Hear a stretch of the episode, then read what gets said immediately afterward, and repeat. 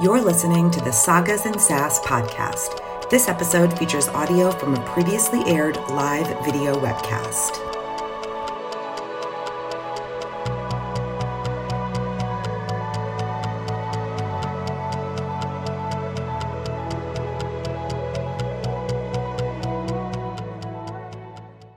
Sagas and Sass Season 3. I'm Tara, along with fellow hosts Nick, Jonathan, and Nami. This episode will cover parts 1 through 3 of The Gilded Wolves, the first installment in Roshani Chakshi's Gilded Wolves trilogy.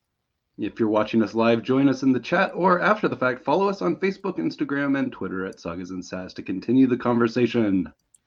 And just a reminder the views expressed in this show are those of the hosts as individuals and do not necessarily represent the show as a whole. And also, Nami should have definitely covered how to pronounce the author's name before we started. Oh, yeah, I was just kind of winging it.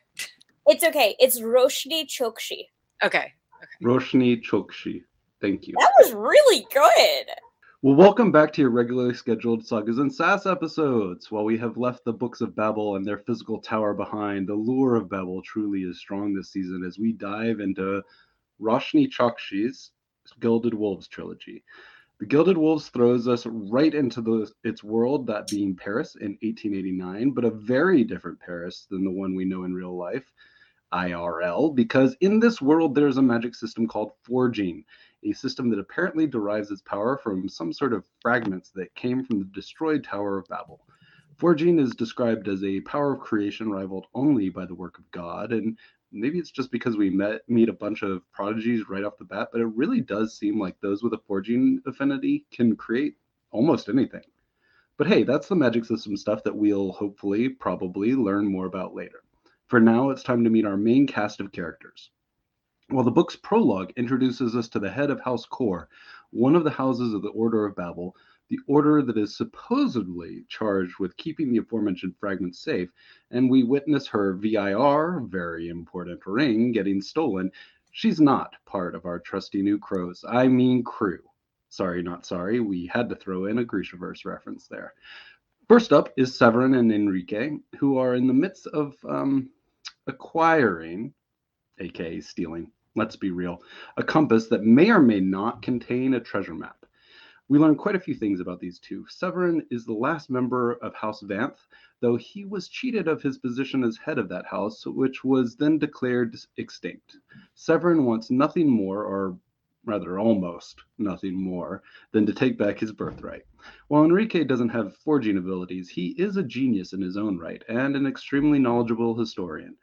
Unfortunately, uh, someone who is half Filipino and half Spanish and therefore doesn't really fit into either of those worlds, his personal history has been somewhat fraught. As our new heroes, or perhaps anti heroes, attempt to steal the compass, they run into a couple snags, including Severin nearly losing his arm to a forged bear guard thing. But in the end, they acquire said compass, which does in fact contain, well, if not a map, something clearly important. But before we can learn what it is, we have several more people to meet. Laila is a dancer, baker, and candlestick make. All right, all right, that's a dumb joke. I'll stop now. But anyway, she's basically mom Mumford Extreme and also happens to be really good at just getting things done, including at this point, making sure that a house quarry, cor, courier, wow, I hated that word combination, receives an invitation to a party so that the group can later utilize him as part of their plan. Because you gotta love when unconnected details just come back and it's like, whoop, always in the plan. Zofia, meanwhile, is the engineer of the group, a cookie loving savant who struggles with human interaction, but whose forging skills might be unmatched. She was expelled from insert French school here because I no École des Beaux Arts. Excuse you? this is why I never bothered to learn French. My mouth does not make those noises. I would rather Mandarin before French. she was expelled Fair. from what Tara said. Insert insert Tara voice here. but Severin took her in, and while she doesn't like having to lie to her sister Hela, who is relegated to nanny for some of their relatives back home, she is working hard to gain autonomy for herself and her sibling. Finally, we may never get a Tristan POV chapter, but he's an important member as well. with powerful forging abilities of his own and a long history with Severin as they grew up together in a series of real heckin' terrible foster homes. Okay, but now, now that we know our main cast of characters, back to the story. Severin and Enrique and Laila and Zofia and Tristan work together to puzzle out the compass, though it is through Enrique and Zofia's teamwork that its true secret is finally revealed. It shows that an object called the Eye of Horus can be used to suss out the location of a Babel fragment. Oh. Unfortunately, the owner of the compass, Hypnos, a childhood friend of sorts of Severin, who is now the head of House Nyx, tricks Severin into admitting that he stole it and into thinking that Laila, Zofia, and Tristan have been captured. P.S. They haven't. But in that moment, Severin believes he has no choice other than to enter into a binding agreement with Hypnos to help him obtain the Eye of Horus. Though in exchange, Hypnos promises to re administer the inheritance test and thus reinstate Severin as head of House Vanth. And thus begins what seems to be the true heist of this book, which involves a party at the Palais des Rêves Opera House, an interrogation of House Kore courier, the theft of yet another artifact from the Exposition Universelle, a sort of Order of Babel hosted World's Fair, for lack of a better description. And finally, everything coming together, hopefully, at House Kore's Spring Festival celebration, where the goal is to acquire the Eye of Horus without, you know, tipping anybody off. Granted, even leading up to the festival, things don't quite go as planned, considering Enrique and Zofia are attacked by some bumblebee pin wearing dude with a weaponized hat when they are gathering the aforementioned artifact from the exposition. Not to mention Tristan constantly bugging Severin about how much he just doesn't like this whole plan. But with the promise Hypnos extracted, Severin doesn't really have much of a choice here, so off to the festival they all go. Granted, things get pretty dicey at the party. It's a lot of will they, won't they? And no, I'm not talking about Severin plus Laila here. We'll get into that later. Basically, not a single part of their plan goes as well planned, though eventually they do in fact acquire the Eye of Horus. But this acquisition comes at the expense of one of their group, as a man named Roux-Joubert someone who Severin, Zofia, and Hypnos all met at some point that night, has captured Tristan. Roux-Joubert takes the Eye of Horus and tells them they have three days to bring him Hypnos' Babel Ring. And that, dear listeners, is where we leave these characters as we dive into our first Gilded Wolves discussion. Wow, so much French. Almost like it's set in Paris. I did better. Yeah, I did better at pronouncing the French shit than I did speaking English words just then. Let's be honestly like. Hey, at least you got one language down, and I think that's all that really matters. Oh uh, yeah, we're covering about two thirds of this book, which I like. I hate splitting it up so unevenly. Part three does leave us on quite a cliffhanger, which is also kind of fun. I wanted to just start by calling out the similarities to the crows and the six of crows duology and, and part of this part of my reasoning for this is because i like searching for summaries and discussion points and seeing what other people have said so that i don't make a total ass of myself when trying to come up with things for us to really hit on in our discussions. But anyway th- there was a lot of comparisons to six of crows which i get uh, because again similarities are they they are a group of misfits or outcasts trying to steal important things from presumably bad or at least not good people in order to better their own lives. And also, Severin runs a hotel, just like uh, Jesus' name I'm blanking on. Kaz, thank you. I was, like, I was, gonna, say, I was gonna say Baz, and I was like, no, no, no. We're not talking about Baz Luhrmann here. That's not right. Yeah, Baz Luhrmann, the famous crow. yeah, yeah. I think for me the funniest thing is that like you know before Six of Crows like the heist genre of YA books was not really there. So it makes sense after Six of Crows for anything else that's also YA and a heist to get compared to Six of Crows. And I guess the other main comparison I would say that I picked up on was that like the main broody broody um white boy or in um or in Severin's case, seemingly white boy, but not white enough boy, um, is and the uh, second in command brown girl are like love interests. And so that was the other like, huh, that's pretty funny to me. But like I think it was so funny to like see people comparing it because it's also like very much like a marketing thing that like yeah you know, people like put Six of Crows on there because Six of Crows did so well. When in actuality, it's like very like surface level similarities. And then once mm-hmm. you get mm-hmm. into the actual story, like the type of adventure and things that are happening are like completely different. Yeah, yeah. I mean, and also I, I motivations as mm-hmm. well. Mm-hmm. Um, you know, Kaz is basically out for revenge. I, I, don't want to talk too much about this. I really just wanted to touch on it, but you know, yeah, there's there's definitely different motivations, uh, totally different magic system. It's, oh, and not to forget, like j- heist vibes generally. Six of Crows is what National Treasure. Sorry, Six of Crows is Ocean's uh, uh, Ocean's Eleven, and this is National Treasure. Like mm. genres, guys. Like, get it right. Yeah, jeez. I love it. Go yeah. watch National Treasure again if you don't know what we're ta- or for the first time if you don't know what we're talking about or whatever. The Declaration of Independence. it's family history, y'all. Uh, okay, so on that note, how do we feel about the characters so far? I wrote just you know, obviously brief descriptions in the summary, but I also started writing brief descriptions in our discussion points and didn't finish because I kept going back and forth. So my my brief descriptions are very oh, brief, are briefer for more brief for some than they are for others. Severin, emo boy with an eye. Laila, mom friend. Enrique, just trying real hard and also kind of flawless. Zofia, on the spectrum, do we think she's stereotyped? Tristan, introverted animal lover. Hypnos, aka I want to be part of your crew so bla- so bad. Please let me in. Um, I love that description of Sort of the easiest one, so or rather, in, in technically the hardest one because I think that's Zofia. In that I thought she was well written, but I also I don't think any of us here are on the spectrum, so I don't really think that any of us can really say if she is good rep or not. Um, right. And I the only reason I made note of that was because I thought she was well written too, but then you know, I, I read a review where it meant like it said she was stereotyped, and there was no build on on what they said. It just said that she was stereotyped, so there was no personal reasoning or experience. It just was like that statement. So I was like, oh shoot.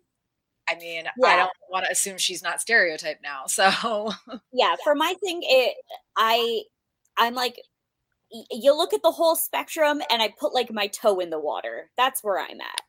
Like like my toe is slightly in the water, but I'm I still can't really comment on this. But I I would also like like to see like the thoughts about other autistic individuals and see like what they think because like as far as my little experience it seems like it could be genuine but also like everybody's experiences are different and i don't know i'd be interested to find out i do think she's mm-hmm. charming and lovely and whenever she doesn't get a joke i just want to i just want to squish her i think like her own introspection is what I, I definitely I definitely see some of that awkwardness in, you know, friends I've had who I know are on the spectrum, but like I can't obviously I can't speak to their introspection and I don't have any of my own you know in that respect. So it's it's i would definitely be interested in finding somebody who is who has read these books or will read these books and is willing to talk about it because I feel like the author did a really good job with the other characters but also def like there's definite obvious experience um of like with Enrique of the the being part of both worlds but maybe not. I feel like she probably had a lot more personal experience of that but i don't beyond that there's not much out there about the author to know you know what her experience with everything else was. But i do like zofia a lot so ah okay she might she might be my fave. She's half filipino and half indian. Okay i i was gonna say half indian half filipino but then i was like oh no I'm like i don't want to say it wrong and I, I don't, I don't want to be wrong about this. I, I love Zofia. She's just like like even beyond like the like spectrum stuff, she's just like such a quintessential like nerd who doesn't get it. Mm-hmm. That I just enjoyed her a lot as someone who was formerly a nerd who didn't get it, but is now a nerd who does get it. but still accidentally like steps directly into dirty jokes. Like I understand, and I. My problem always was that I was like the nerd who did get it, but usually the jokes came at my expense for most of Mm. my You know, life. that's my expense now, but that's because I do things like I'll see somebody eating chicken on a stick and I'll be like, oh wow, that's a great meat stick. And I won't think about it. And people are just be like, Mommy, come on. And I'm like, what do you mean? It's a great meat stick. Lovely meat. Oh. This is a conversation I had with a coworker last week. so I don't know, Nick. What are what are your thoughts on Zofia? Um, I think similar to what Nami was saying. Like, I I really enjoyed her as a character. I don't feel like I can comment on spectrum aspects, uh, but I enjoy her. I want to protect her, and uh, she is a delight. And she's also Jewish, and uh, I, I believe Polish. Maybe I think so. I, I'm I'm pretty sure she's Polish. I know that when they when they get handed their roles for the festival, she has to be Russian, and she's pissed about it. Yeah, Polish because I Yeah. remember that Severin has a comment about being like, and then I met this little Polish girl, and it was like, what the fuck? She likes setting things on fire. I mean, I don't know if it like I wouldn't I'm call her a pyro either, though. I think that's just like a. I think that's just part of her powers, right? It's something that she, she, she for one second lost control of, and now she feels like she has to be in control of it always. Because that one moment of losing control of it when she was upset because her fellow students bullied the shit out of her in like this awful way. Uh, you know, Oh yeah, no, no, I, I wasn't talking it. about that. I was just talking about the fact that she makes bombs, Oh, oh, oh, yeah. Amongst many other things.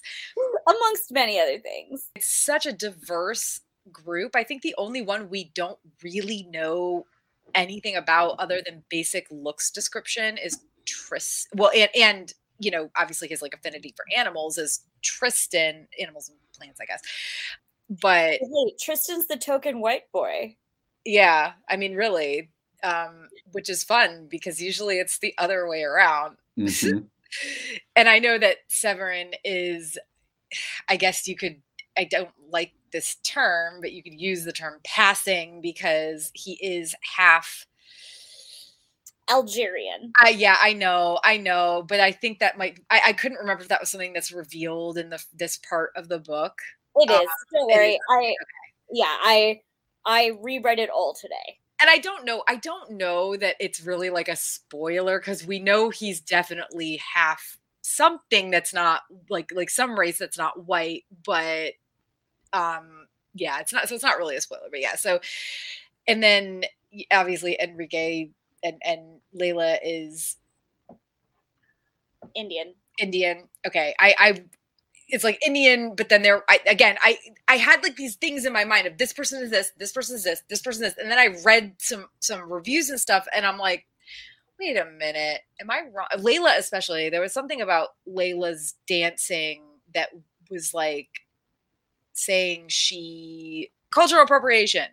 Dude, she's a Bharatanatyam dancer from India. I'm gonna fucking fight someone. Yeah, I, so that was like that was confusing to me because I was like, wait, how could you culture? How could you appropriate your own culture? But maybe I'm wrong. by a goddamn Indian woman. Sit your asses down.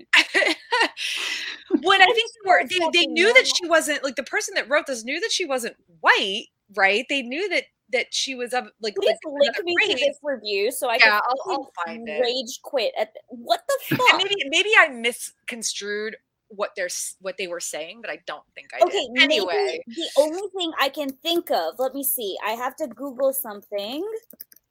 but on that uh, while you're while you're googling away, Oh, even that one doesn't work. Okay, the most I could think of is that she mentions being like from Pondicherry, which is an area of India, and I'm like, I'm pretty Mm. sure this is South Indian, but if this is North Indian, I could it could kind of make sense because Bharatanatyam is very South Indian. But no, it's from fucking Tamil Nadu. That's South Indian. I don't understand. Yeah, I'll I'll I'll have to link you to it.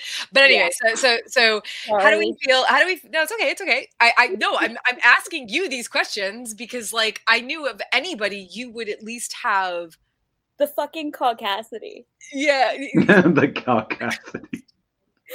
I'm, yes. I'm literally Indian and I did Bharatanatyam. Like um But I'm see like what like what I just said made you like rethink something for a second, right? Because like I wasn't when I was Well hey, if you I didn't know it, that like if you didn't know that you'd be like what the fuck oh this must be true but like as somebody who is indian who is classically trained in bharatanatyam whose mother grew up doing bharatanatyam in india in india whose whole like that whole side of my family dances like not quite bud yeah well and and again like i could have misread or misconstrued what they were saying because obviously like when i was before i read that stuff online it was pretty freaking obvious that her not being happy with having to do this dance was because it was like putting on like a like a costume party like thing just for people's entertainment and it was removing the true meaning and beauty and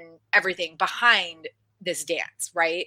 Yeah. so i think that the author did a really great job of showing that that was what it was but then i read this and i was like oh shit did i get this wrong? Like i don't know enough about indian culture particularly especially indian dance culture no, that was like on on point like to the point where i have um so i am classically trained in bharatanatyam i have learned and danced a, a jati swaram i like all of that like spoke to me on a level that I never expected to be seen so clearly in a book.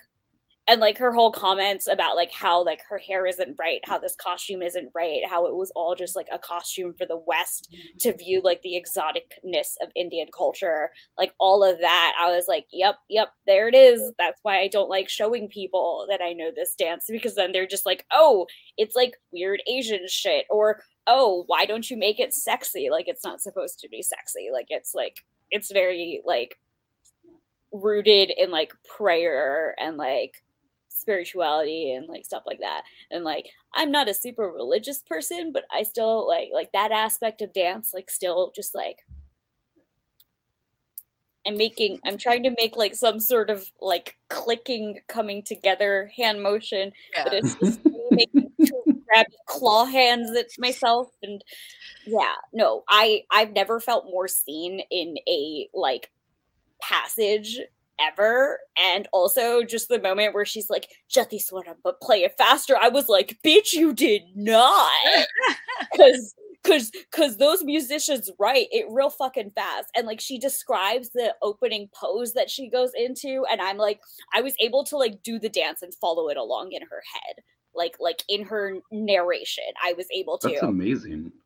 Yeah um i can tell that roshni had danced. I i'm a bet i'm a bet my beans on it like she or some a close woman in her family does bharatanatyam and she asked them about this shit well, yeah, uh, if you can't tell, Laila's absolutely my favorite. Yeah, I love Laila. I do. I identify with the mom friend thing. Nick, you, you haven't had much to say on this yet because you didn't read the thing that I read and also don't know the dancing like Nami does. But so the maid, how do you feel about the like she's like a maid person with an expiration date?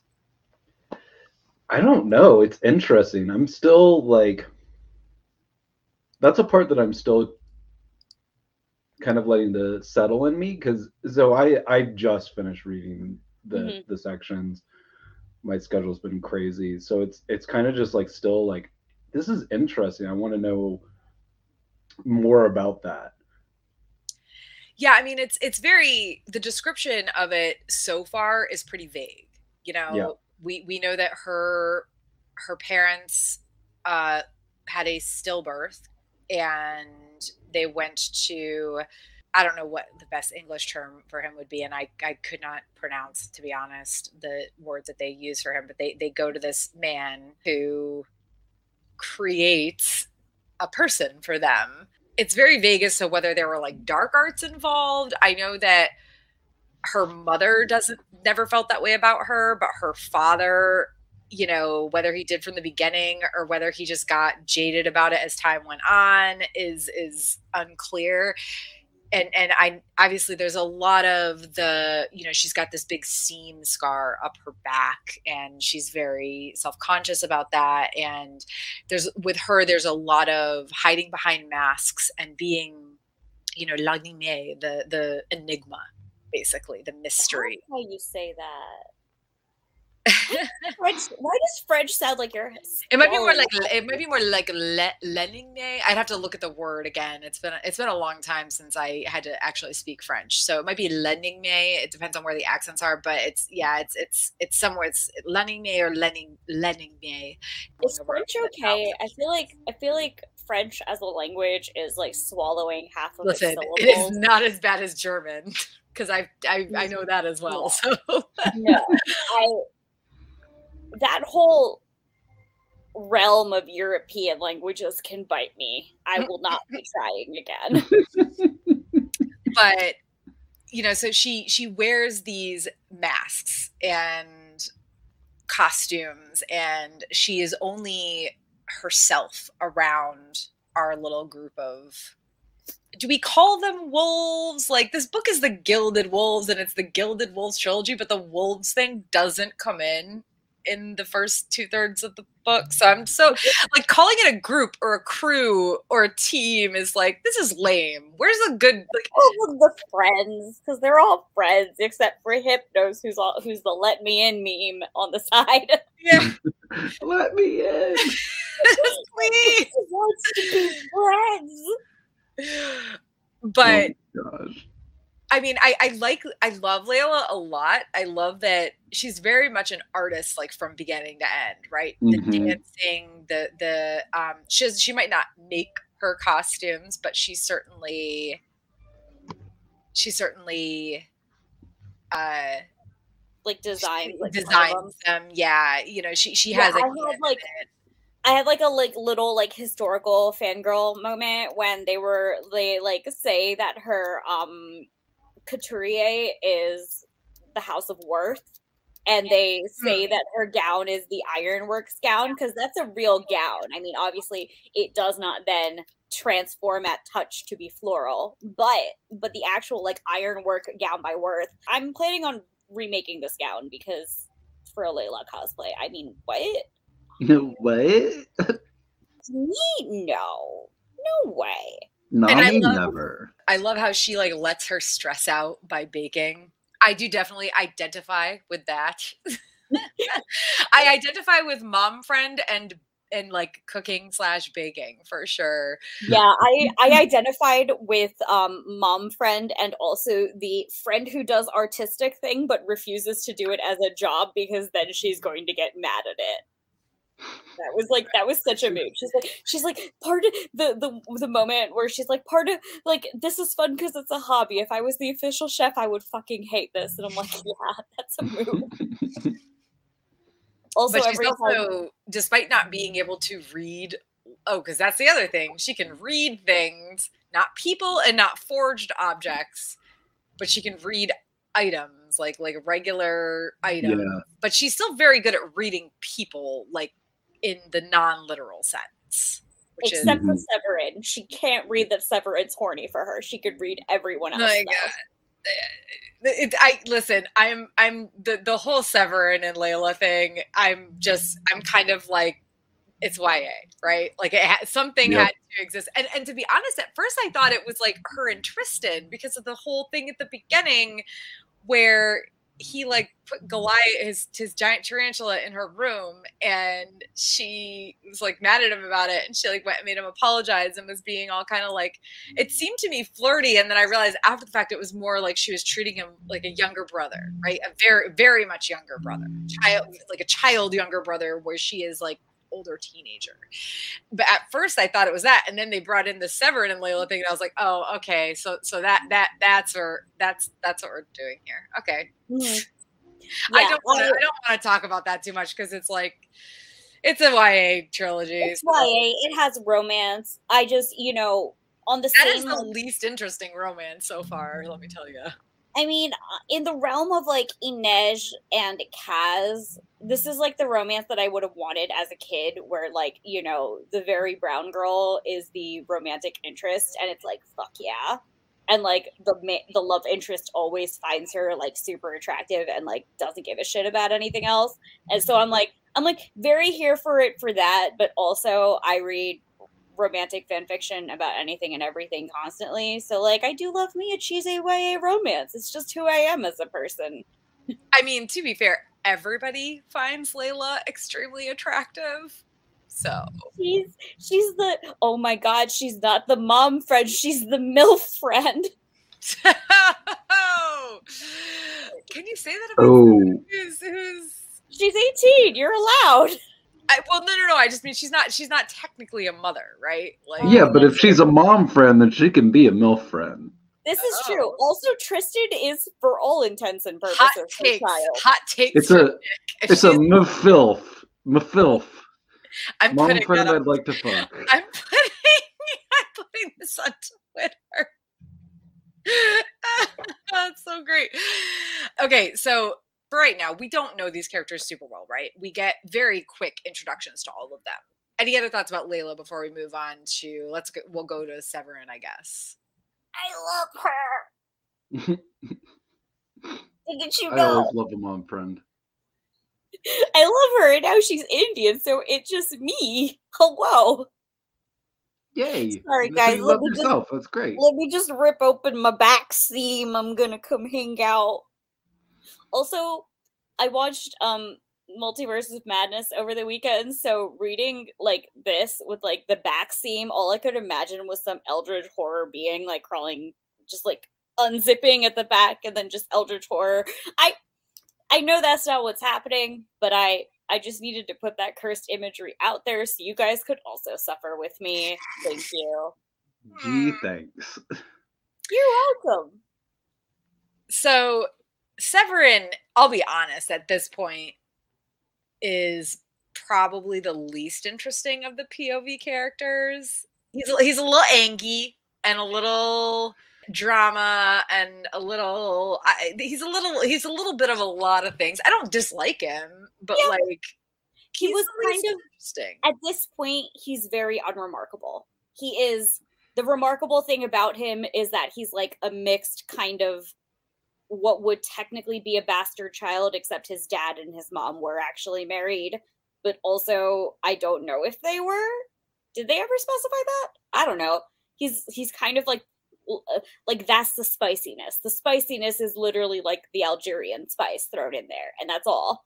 And like don't Just get me little bit. wrong i don't dislike him. I i love me a good emo angie boy but he's also currently just an emo angie boy. There's nothing really else happening I do like that they they don't give him a ton. He's he doesn't have an insane number of POE chapters over any of the other characters, right? yeah i did like that i also do like how he gets like the zinger line because like when hypnos is handing out everybody like their roles for that final heist at house Kore and it's like basically roles that are like the antithesis it's like the stereotype of what everyone is viewed by the western world and where hypnos gives that and he's like this is a great plan and like severin sees that and he gets it but everybody else is just like what the fuck dude? You stereotyped us. What the fuck? And like severin basically does that whole like like he gives a little speech where he's like oh like when you pretend to be what they want to see they're not going to notice you and you can do what you want but we're going to get the power and then they'll be forced to look at you. And that that speech I, that was the moment where I was kind of like all right severin you do get it okay you're not just an angry boy who because who because he's not rich But he is rich. He got all of his money when he came of age. yes he did he's an angry boy because he doesn't have his rich boy title Nick, what about you? So your thoughts on Severin? Like, You know, going back to the comparison between this book and Six of Crows, like obviously it's not the same thing, but I loved Kaz. And Severin just isn't at that same level, but fills that same role. mhm. And so like I want more depth and dimension to Severin because I really I want to like him. I think the whole like being disinherited thing and uh, potentially getting that having an opportunity to get that back is an interesting piece but it needs more than that for him to really be a compelling character to me. Yeah well i think that some of that is also kaz is a self-made person. Yeah. He had to be. Whereas severin he don't get me wrong he went through some shit with all his shitty foster homes but he also as soon as he came of age, he got, you know, oh sure, he he he had his inheritance in terms of being the head of House Vanth taken away from him. Right. But he still got a fuck ton of money. Like they couldn't keep that from him, right? Right. So and I'm not saying that he's not doing some good things with it. And and I do think there there is there is maybe a little more depth to him than uh, you see at first glance just because he i think that with with ha- having all those terrible experiences that he had and he did have tristan along the way so he has this like need to protect little tristan little mm-hmm. you know tristan who can't protect himself but then he also he has gathered these people around him and he cares for them and he is so scared that they're going to leave him when you know everything is finalized and and they all get their money and and everything and he is desperate kind of to keep like he knows Tristan will stay but the rest of them like he's he's a little bit desperate to keep them around. He you know Laila obviously especially because gotta have that mm-hmm.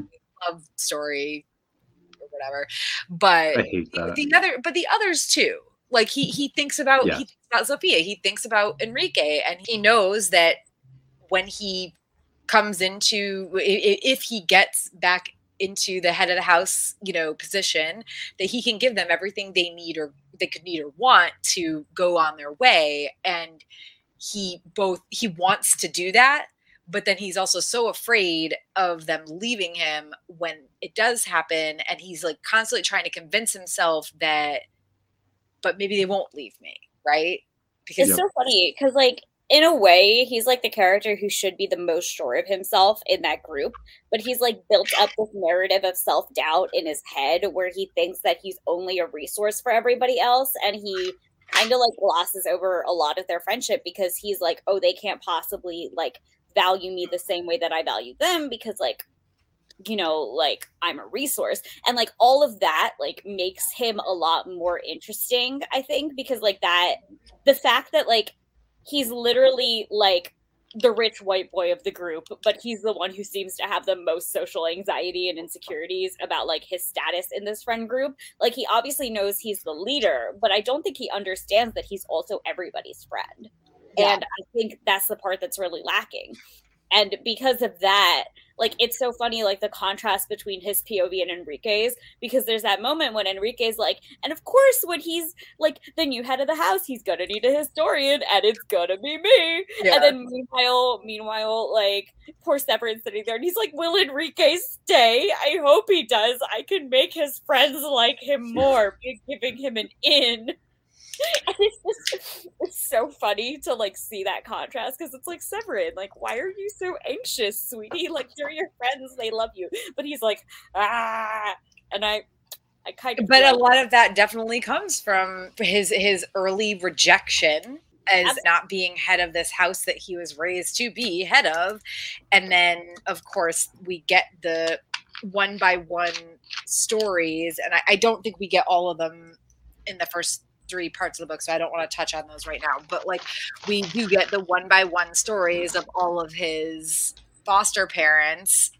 Seven deadly most, foster fathers. But mo- yeah, mo- most particular, mo- yeah, seven deadly foster fathers. Most particularly, like the the men of the family. Like some of them have wives, mm-hmm. some of them don't. But we'll we'll touch on that for sure when we cover the end of the book because I don't want to get into stuff when there's definitely a few uh, left that haven't been discussed, but he's very much somebody who was rejected and abused at a young age. And despite the fact that he has come into his own, he has money, he has a created this place for himself and for his friends.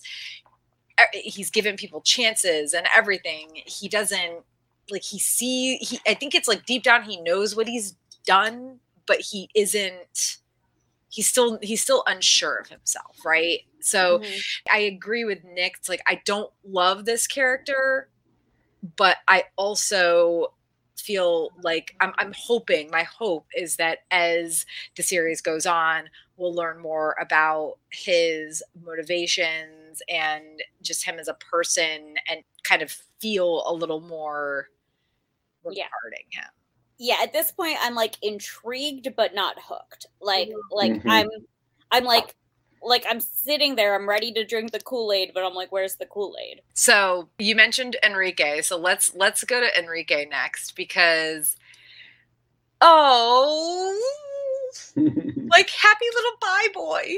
Like i love enrique. So happy. He's having just, so much panic I like just, actually like I said Zofia was my favorite, but I think that I don't know. I think Enrique might be. I don't know. It's it's it's like a hard toss up between I between the two of them because I feel like I see myself in both of them, right?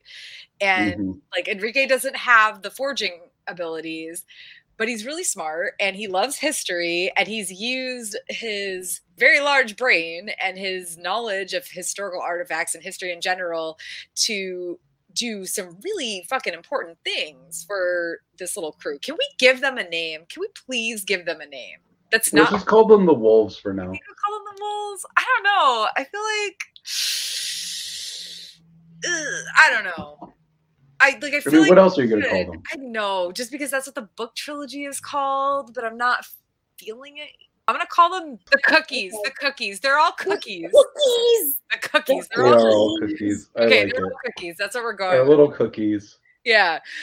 So, so Enrique might not have any powers, but he's a super integral part of the group. So much so that when they go to the very first little mini heist, quote unquote, that is pulled off, Enrique is the only one that Severin takes and I think that says a lot. Mm-hmm. And also to like to speak to Hypnos initially, like Enrique's the only one Severin takes. Mm-hmm. It seems that when in that like when Severin needs to pick like one person and just one person to be with him, it's Enrique, and that's. I mean, I think some of that is because of his overprotectiveness of Tristan mm-hmm. and his knowledge that Zofia probably wouldn't be able to handle social situations with the grace that Enrique always seems to, honestly. And then with Laila, I think it's again that like overprotectiveness. Yeah, but in a obviously in a different way. So mm-hmm. Mm-hmm. it might be mm-hmm. overprotectiveness, and it might also be just like jealousy. Like, can we just like YA authors can we please just like have one book where we don't have to have the like male and female leads be in some kind of romantic relationship? Just like once. Well i think there's non-romance ya i would suggest have you watched heartstopper yet? I haven't yet and it's like super high on my list because everybody is like this is amazing. It is i mean it's not obviously like fantasy sci-fi whatever ya yeah in that respect, but it is eh, at the very least it is not male and female, like straight male, straight female. That's like, good. And I, I, think to that point, I think that my gripe is that it seems like in every fantasy YA novel, and I'm sure there are exceptions, but it feels like in every YA fantasy novel there has to be a pairing well, okay, so I have a bit of a theory about this. And here it is. I'm gonna I'm gonna spit some facts and also some opinions that I'm going to present as facts because I'm going to say them with confidence and none of them are offensive. I so love I'm it. Let's do this. Presenting them as fact. Um, I love it. Like YA basically started as like a way for like female oriented stories to be able to be told especially female oriented stories for young girls in a fantasy and sci-fi place where we space where we were told that we were not allowed to be the main characters.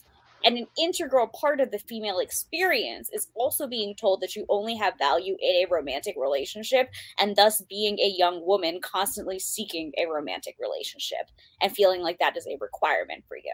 So, because of that, I think all of those have come to be the YA trope of main character girl always ends up with main character boy because that is what girls reading those books were thought, taught to want that is so therefore that is what the people who grew up to wrote the write these books continue to write and to think that people want and nothing and while obviously now you do have you know queer ya books because that also needs to mm-hmm.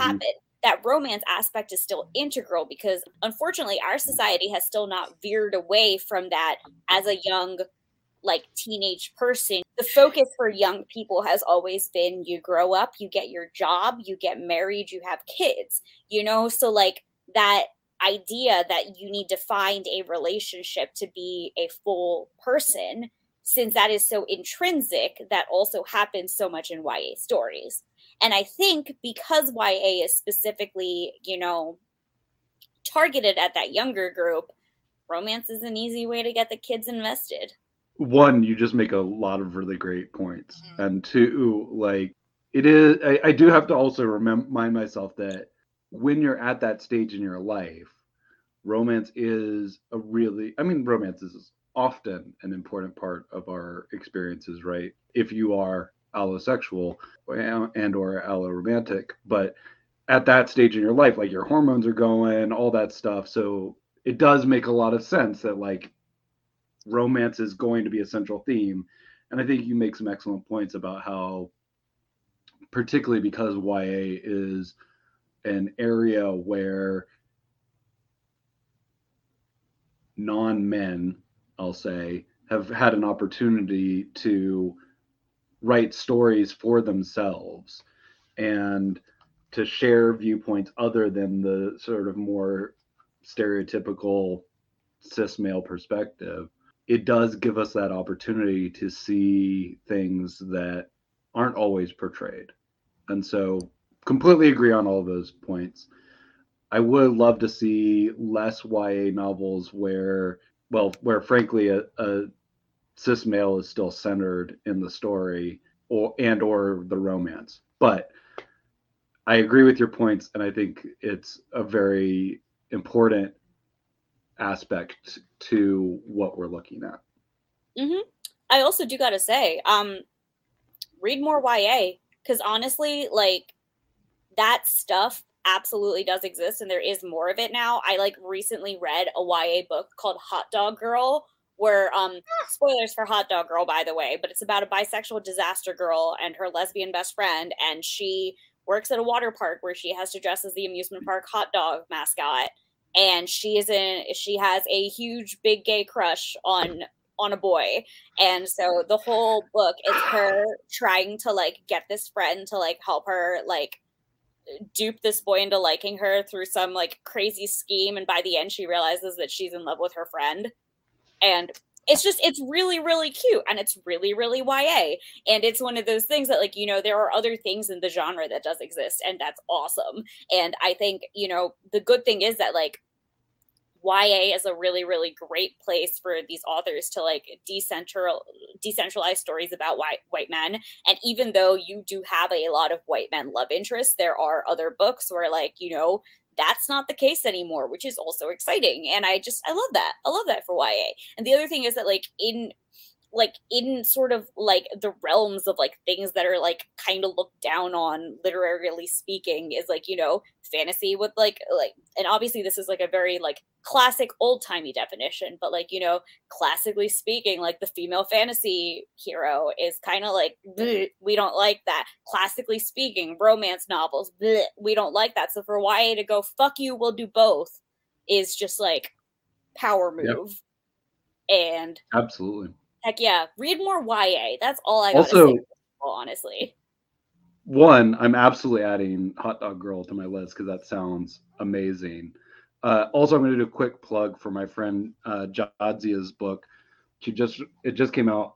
her uh, graphic novel Gal- Galaxy: The Prettiest Star. It's about uh, it's a DC superhero book, but it is about a trans superhero. And like super quick, I'm gonna read the back of it just because I love it. It takes strength to live as your true self, and one alien princess disguised as a human boy is about to test her power. And I love it I'm, already. su- I'm super I've excited about it. Yeah. What age range is it for? I, this is totally off topic from our Gilded Wolves discussion. Yeah, sorry, Sorry. everyone who's listening for our Gilded Wars take, uh, Wolves take. It, I would say very young. Like, Oh, okay, okay. I'm not sure exactly how young I would say, but like if if easily middle school, um, I think you could potentially younger it, than that. Anyway, so what what is the name of it, again? The prettiest star. Galaxy, the prettiest star. Okay, like you're already plugging it. Let's plug it. Yeah, exactly. plug all the good things. Okay, so going back to Enrique just briefly, I mean, again, happy, happy, smart bi boy who very clearly has attractions to both Hypnos and Zofia. Just saying, which is just uh, like I love that. Like, listen, if you're gonna give me a love triangle. In a YA novel, like I could care less about Severin and Laila. Like, what I want is what's going to happen with Enrique and Zofia and Hypnos. See, my interest with Severin and, Zo- and Laila was like, I'm ready for the juicy drama and misunderstandings that these two idiots are gonna do, and then they're gonna end up happily ever after. Because if they don't, that would be an affront to YA.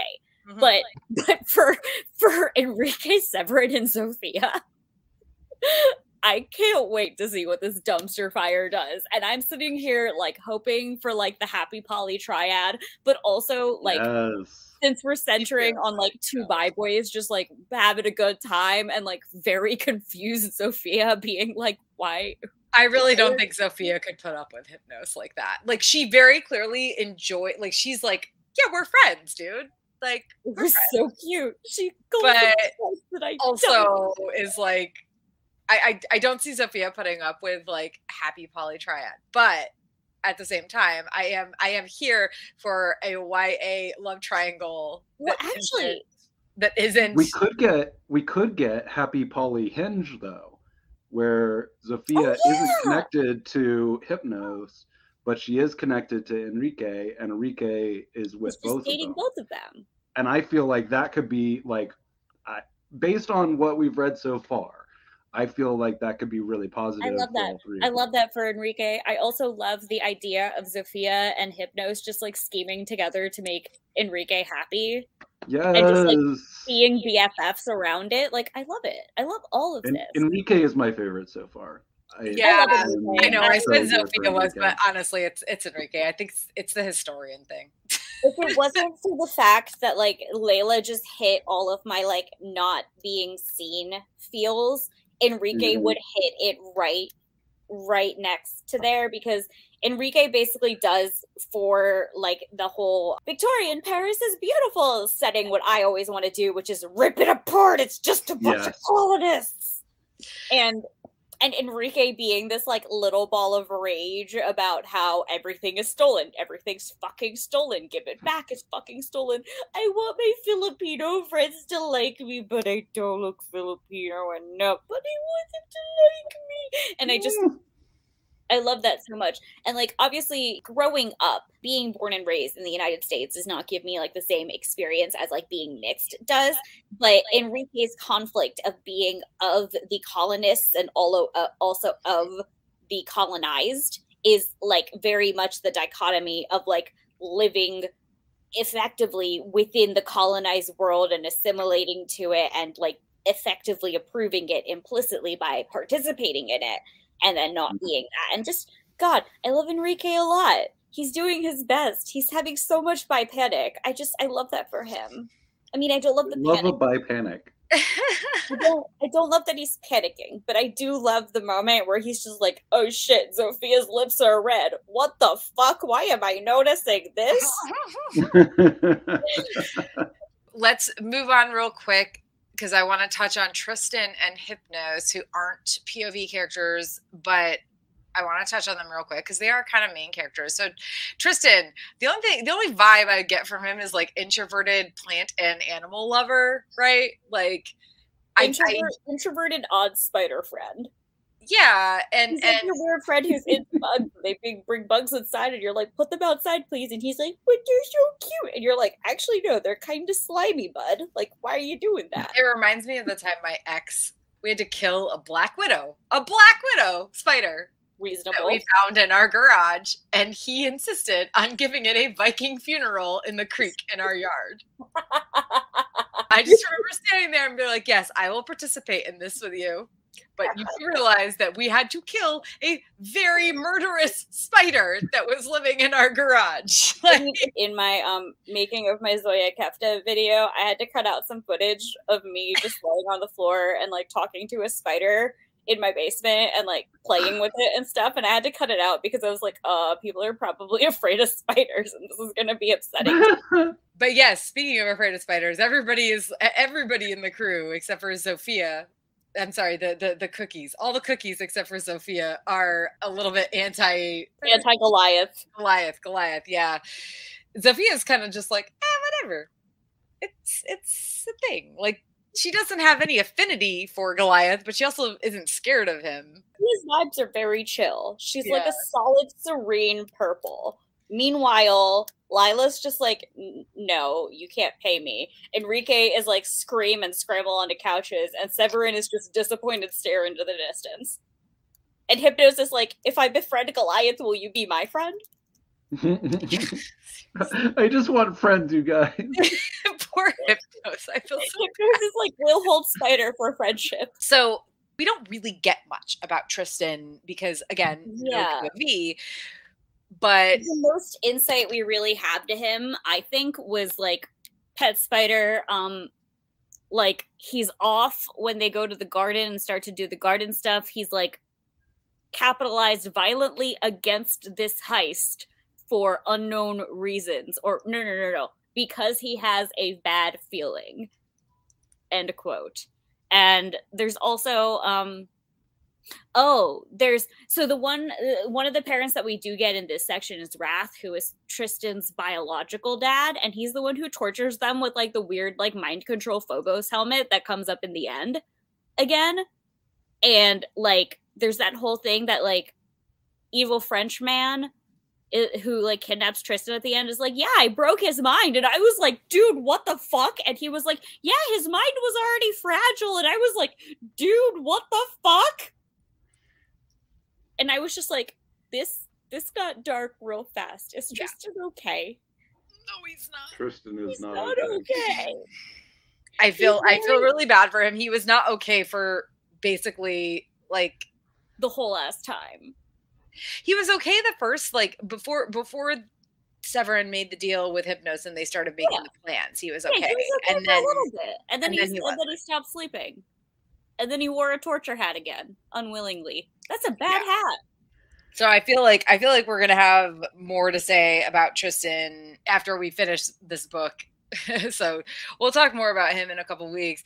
But before we move on to other things, one last character, Hypnos. Let AKA again, I want to be part of your I want to be part of the cookies so bad. Let me in. Let He just he just in. wants to be a cookie. He wants to I be love that he gets introduced as kind of like, a dick. yeah, Yeah. like he tricks Severin into doing all this stuff, but then all he really wants is friends. it's so funny because like he shows up and you're like, wow, mastermind manipulator, and then you experience exactly. him for two seconds and you're like, oh no, he's just a large golden retriever who wants friends. Yes. Yeah. Well, Um, I wouldn't go with golden retriever. I would go with like you know what a border collie. Border collie is a good example. oh, that is Once like Saka, my dog Saka, perfect example. He wants to be friends with everybody, but he's super bad about going about it. Right? Like he's really obnoxious and Mhm. doesn't do things right. And So that, where's like, Sokka? I'll be your friend. Like that that's that's how I picture him. He is he is a border collie who and he also he likes his stuff, he likes his things, he likes his items. We get bits and pieces of this, but what's intriguing about him, eh, the reason why he is in this mindset, right, is because him and Severin kind of had to be tested around the same time. But Hypnos, I think, was first. And they tested him, and he was the heir of House Nyx. And then they were like, ah shit, well we can't have two mixed race house heads. That that's literally what it was. That's literally what it was. hmm And Mhm. the thing that squicks me out about it the most is that you know that if if it had happened closer together, if they had done it at the same time, it would have been Hypnos that they rejected because he looks less like a white person. And it's just like but they also, you know, he says they track everything I do. It, it seems to me, and I mean, Nami, correct me if I'm wrong, or Nick, correct me if I'm wrong. Like, it seems to me that the the way they are keeping track of him is not. They don't do this to the other house heads, Yeah. right? They never have. They're just Mhm. on his ass because he doesn't look the way they want or need or expect him to look, which is just Mhm. Yep. That's the perception we have. so he's he's An alone. He's alone in the world. Yeah. An argument could be made that it's because he's young, but we know the truth. Yeah. It's because he's black. Thanks, I hate it. But like, Yep. I think the like not quite confrontation, but like that moment that he has with Severin where he's like, You were right. There could have only been one. I I'm sorry I didn't believe you, kind of thing. Was like you know that moment where like like I was saying, like when Severin like says that line about like matching what their expectations are so you can actually get the power and then once you have the power they're forced to see you for who you actually are like th- just that seems like such a good thing of hypnos that like right now he has the power so he's going about being as un- unapologetically flamboyant as he can be about his Mhm. position and like just being excessively reveling in that wealth because he's like look at me you can't stop me bitch Yeah, you can watch me and you can keep Exactly. an eye on me, but you can't stop me. but oh my god yeah but he's so lonely poor Yeah. poor Yeah. poor lad he's so lonely he just wants friends like i swear there there's that moment in the book where you you're reading this and you're like hypnos is an asshole and he's manipulative Mhm. and oh no and then you see him interact with them and his kicked puppy look just like every time oh. they're like "Wha- they're like we don't like you and, and he's But just that's the thing. It's it's the only Severin and Tristan who are anti him continuously, right? Yeah. The rest of them Severin, are are not. kind of reluctantly so. Maybe this was me reading into it a lot, but Severin's more seemed like a nope, can't get close, he's gonna hurt me again type thing. Yeah, I don't I don't think it's anything anti hypnos as a person. It's more just like no, you're not. think- Well, I think think- it, it's it's like you're not part of my you're not part of my trusted crew. Like you're you're like we're all chocolate chip cookies and you're oatmeal raisin, dude. Sorry, oatmeal raisin. You're gonna trick us. You're gonna trick us. We're gonna think that those are chocolate chips, but they're actually raisins. You asshole. I don't want a healthy cookie. Healthy. Oh man, Hypnos just wants friends. I just, I just give Hypnos his friendships. that poor oatmeal raisin cookie just wants to be part of the chocolate chip bunch. Oh. Well, it's not even the chocolate chip bunch. Like Zofia's solidly a sugar cookie. She's not budget on that. Well, yeah, that's what she likes, right? But I'm talking about just let's let's talk about let's talk about cookies in terms of who likes what. Like who Yeah, actually no, I- wants an oatmeal raisin cookie except for my old ass husband? I, I I- actually do like oatmeal raisin cookies. I like them, Yeah, but I but are don't like them chip if I think. Well, Well, yeah, of See- course, chocolate chip is Exactly. better, but like sometimes you're like, oh, I want like a cookie that's sweet but also has some savory notes to it. Yeah, no, no, no. I do like oatmeal raisin cookies, but if I am intending to eat a chocolate chip cookie and I pick up oatmeal raisin, I'm pissed. If I'm oh, intending yeah. to eat oatmeal raisin and I pick up a chocolate chip cookie, I'm like, oh well, Yeah. calories. At least it's chocolate chip. Exactly. So we've gone long discussing the characters, which first book, first part of the book, whatever. But Mhm. I do want to touch on a couple other things before we close out. First of all, I am trying so hard not to have temporary flashbacks in regards to the the mentions of Napoleon. God, kill me. And colonialism, because we dealt with colonialism a lot in the Temeraire series, but thankfully this is a very different pers- perspective. Like it's more of a first person's perspective, particularly with Enrique's hot takes, but also with the exposition that they go to, which is based on a real thing that actually happened where they had like negro villages and stuff like and i'm i'm saying this historically this is not a term i would it was you know it was it was gross like they were they were it was a zoo it was a zoo yeah i think for me the reason this kind of vibes very different from Temeraire is because while Temeraire does give you the narration of colonialism is bad, it starts off with the narration of everything the West does is good. And this book never starts with that. right This book straight up starts with the West only has a Babel fragment because they stole it from one of the other places and thus destroyed a civilization in the process of taking this. Like that's like the opening like arc of this book. Although when you read that opening you don't quite get that that's what would have happened but like there's that like opening sequence where it's like and then the west has a babel fragment because it was recovered and brought over here and it's like presented as a history book like a big like great thing but the moment you get into the actual text immediately it's like ah yes Order of Babel steals artifacts. Order of Babel steals artifacts. Order of Babel and the houses steal artifacts. And removing a Babel fragment from a place removes their magic and it basically crumbles their civilization. And also, we stole that for ourselves. And Yeah. it's like, so like the the framework of this series was an entirely different vibe because while I always got annoyed at Temeraire because it started off with the like veneer of ah yes we are british and we love our colonies. This this book doesn't even bother. It's like it's like ah yep hello uh we're in paris. Fuck per- paris. Uh all right let's continue. Thank you. Well nick i don't think you read as many of the Temeraire books as we did. No, I did not.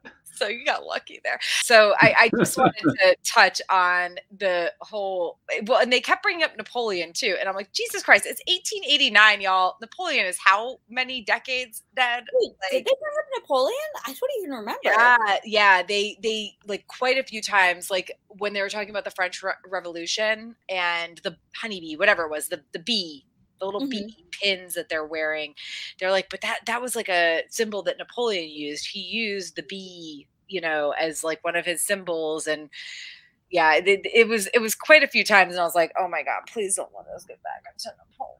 i'm gonna be I'm just- honest i did not even register it i I think I think I still I I have a little bit, and I'm I, I'm I hate to use this term lightly, but I have a little bit of PTSD from the Temeraire It's novel. okay because I was about to ask you if you had Temeraire related PTSD. like a little bit, a little bit, a little bit. Honestly, I I think the like- only I reason, liked about three of those books. yeah, like some of them are perfectly fine. And honestly, I'm gonna be real honest. If this was me 15 years ago, I would have really enjoyed them all because I would never have gotten the books like Gilded Wolves that would have actually put me on the main screen, and I would have been okay with Mr. Laurence being Whitey McWhitey pants and Whitey McBoring pants in the middle of it, all that shit. But, but like, I think for me, um, since this is a Gilded Wolves reread for me, I read these books way before Temeraire, so like that association was never even there for me. Hmm.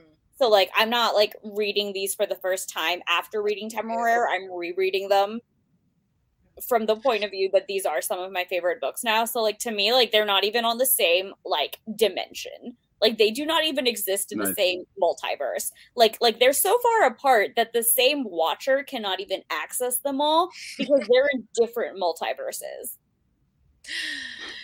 Moving on from any mentions of Temeraire and Napoleon, oh. bleh, bleh. real quick, I want to touch on this like secret shadow cloaked Order of Babel and the Babel fragments and the forging. And how do we feel so far about the magic system? So this is the one thing I find lacking in these books. I I do find the lack of a more concrete magic system frustrating as somebody who raved during Grishaverse about all the like little details we ended up getting later that I really enjoyed. I love a detailed magic system. And I like that the base for this system, despite being all the biblical stuff, I like that they have there's like one throwaway line that I noticed this time that was talking about like how in order to be an effective forger you need to understand like the molecular and chemical like makeup of the material that you're trying to forge so forging is a lot more study based versus innate talent which is why someone like Zofia is so good at forging because she's so good at studying and like hyper focusing on stuff like that. That's really like the only concrete thing that you get about forging. And frankly, it reads very much as just a pretty much most magic as possible, but some things aren't. So go with it, YOLO. and frankly, if I didn't love everything else about these books so much, that would have been a big turnoff for me. But I do love everything else about these books so much. Cough the characters, cough Laila Enrique Zofia Hypnos cough. also Goliath, who am I kidding? I do love that little spider dude. Listen, I'm not that's the one difference between me and Laila. I would let Goliath stay in my room. There was a period of time where my ex and I don't ask me how we got on this because I could not tell you how, but we there was like a week or two years and years ago where we somehow got on watching tarantula videos on YouTube and people who own tarantulas are like obsessed with their tarantulas. Oh, yeah. Like they they say this thing like he's a little bit hair flicky. That's actually a term that they use. He's hair flicky. Like they flick hairs off their legs or something. But like so okay, I'm reading this and I'm just all I'm thinking is like oh, Tristan as a TikTok tarantula influencer. is he like a is is how how is is is Goliath a little bit hair flicky or a lot hair flicky? We'll never know. I guess. Oh my god. But yeah, no, uh yeah. Go watch, so go watch some YouTube videos about tarantulas, let me tell you. I can't believe I'm gonna can. be doing this now. But yeah. But yeah, no, um, I'll admit the magic system I I get frustrated that there aren't a lot of details, but also since so much of the magic system is built into like the mythology of things, I like how it sort of also lets you just kind of go on an archaeologic free for all of being like, most ancient shit is forged. Go forth and be wild, kids. Summon a demon from a book. Let's fucking go. Turn it off with a feather. Let's fucking go. I I do I find I found myself enjoying the fact that I could not figure out what the magic system would throw us with. But at the same time, I will always love a magic system with rules more, so that will be a frustrating thing for me. But I've I've learned to live with it. So Nick, what about you? How did you feel about the forging and how it was presented? Anything like that? I think yeah, basically I I don't I, I prefer a system where we have an understanding of what's going on and and what its capabilities are and things like that. It, and I, I can appreciate a system where you allude to things and you can't fully know what's happening or understand why, but you can kind of get a feel for it. I feel like this doesn't doesn't really hit on either of those for me. It doesn't give me the the crunchiness of a system where like I know how it's supposed to work and we can have those fun details, but also though it doesn't give us enough of like the if you're going to go in the other direction, like I want to have a more of a mystery about it.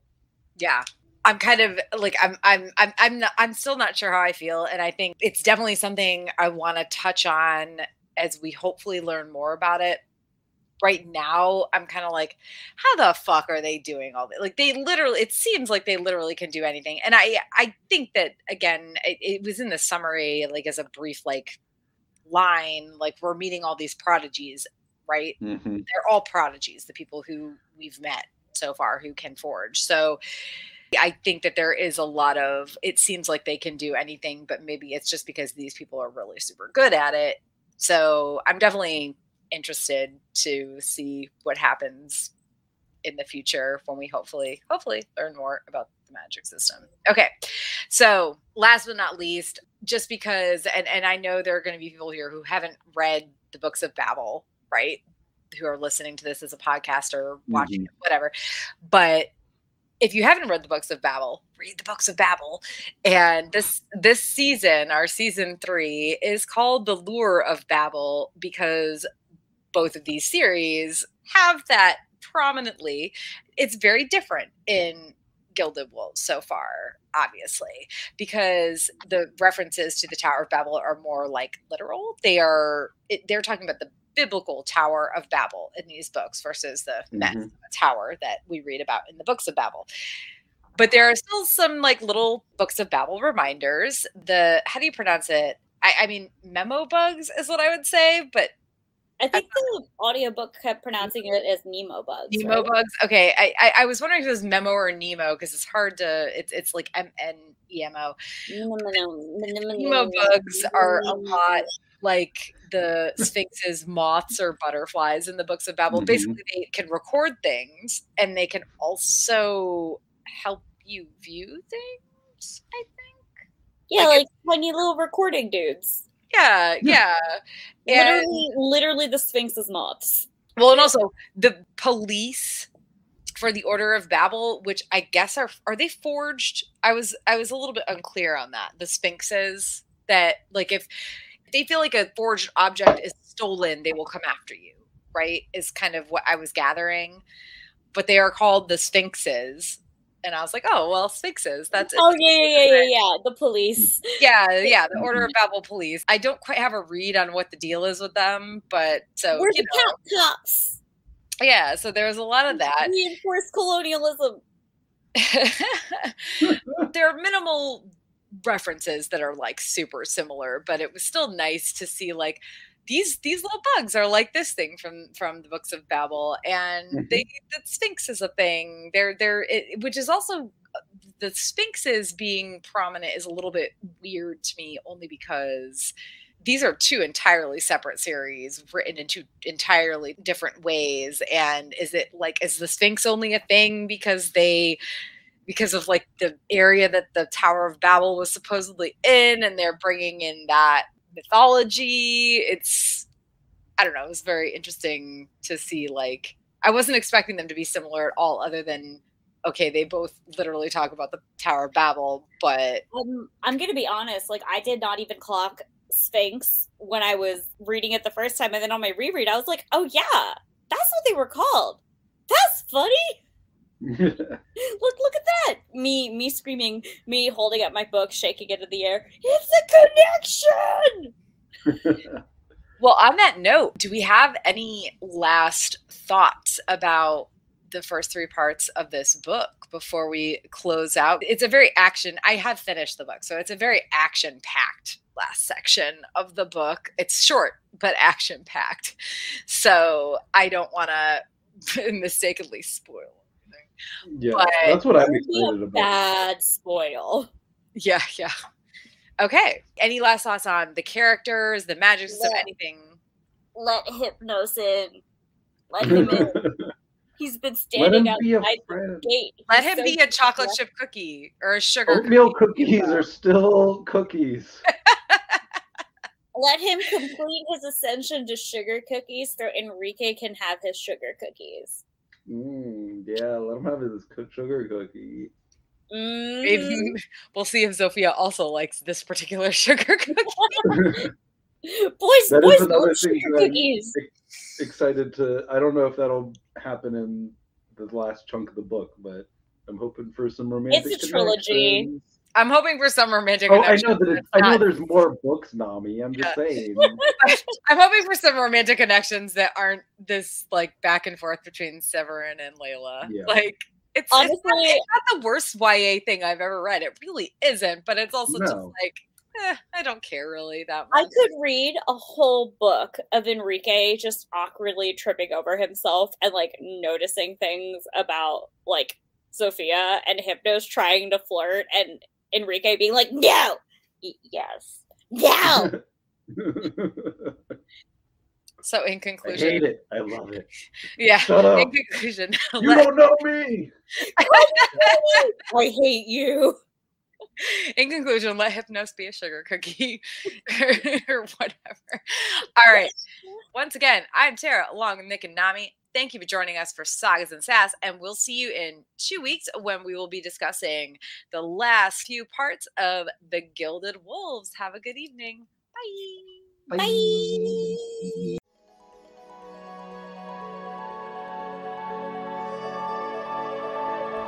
Thank you for listening to the Sagas and Sass podcast. Follow us on Facebook, Instagram, or Twitter at Sagas and Sass.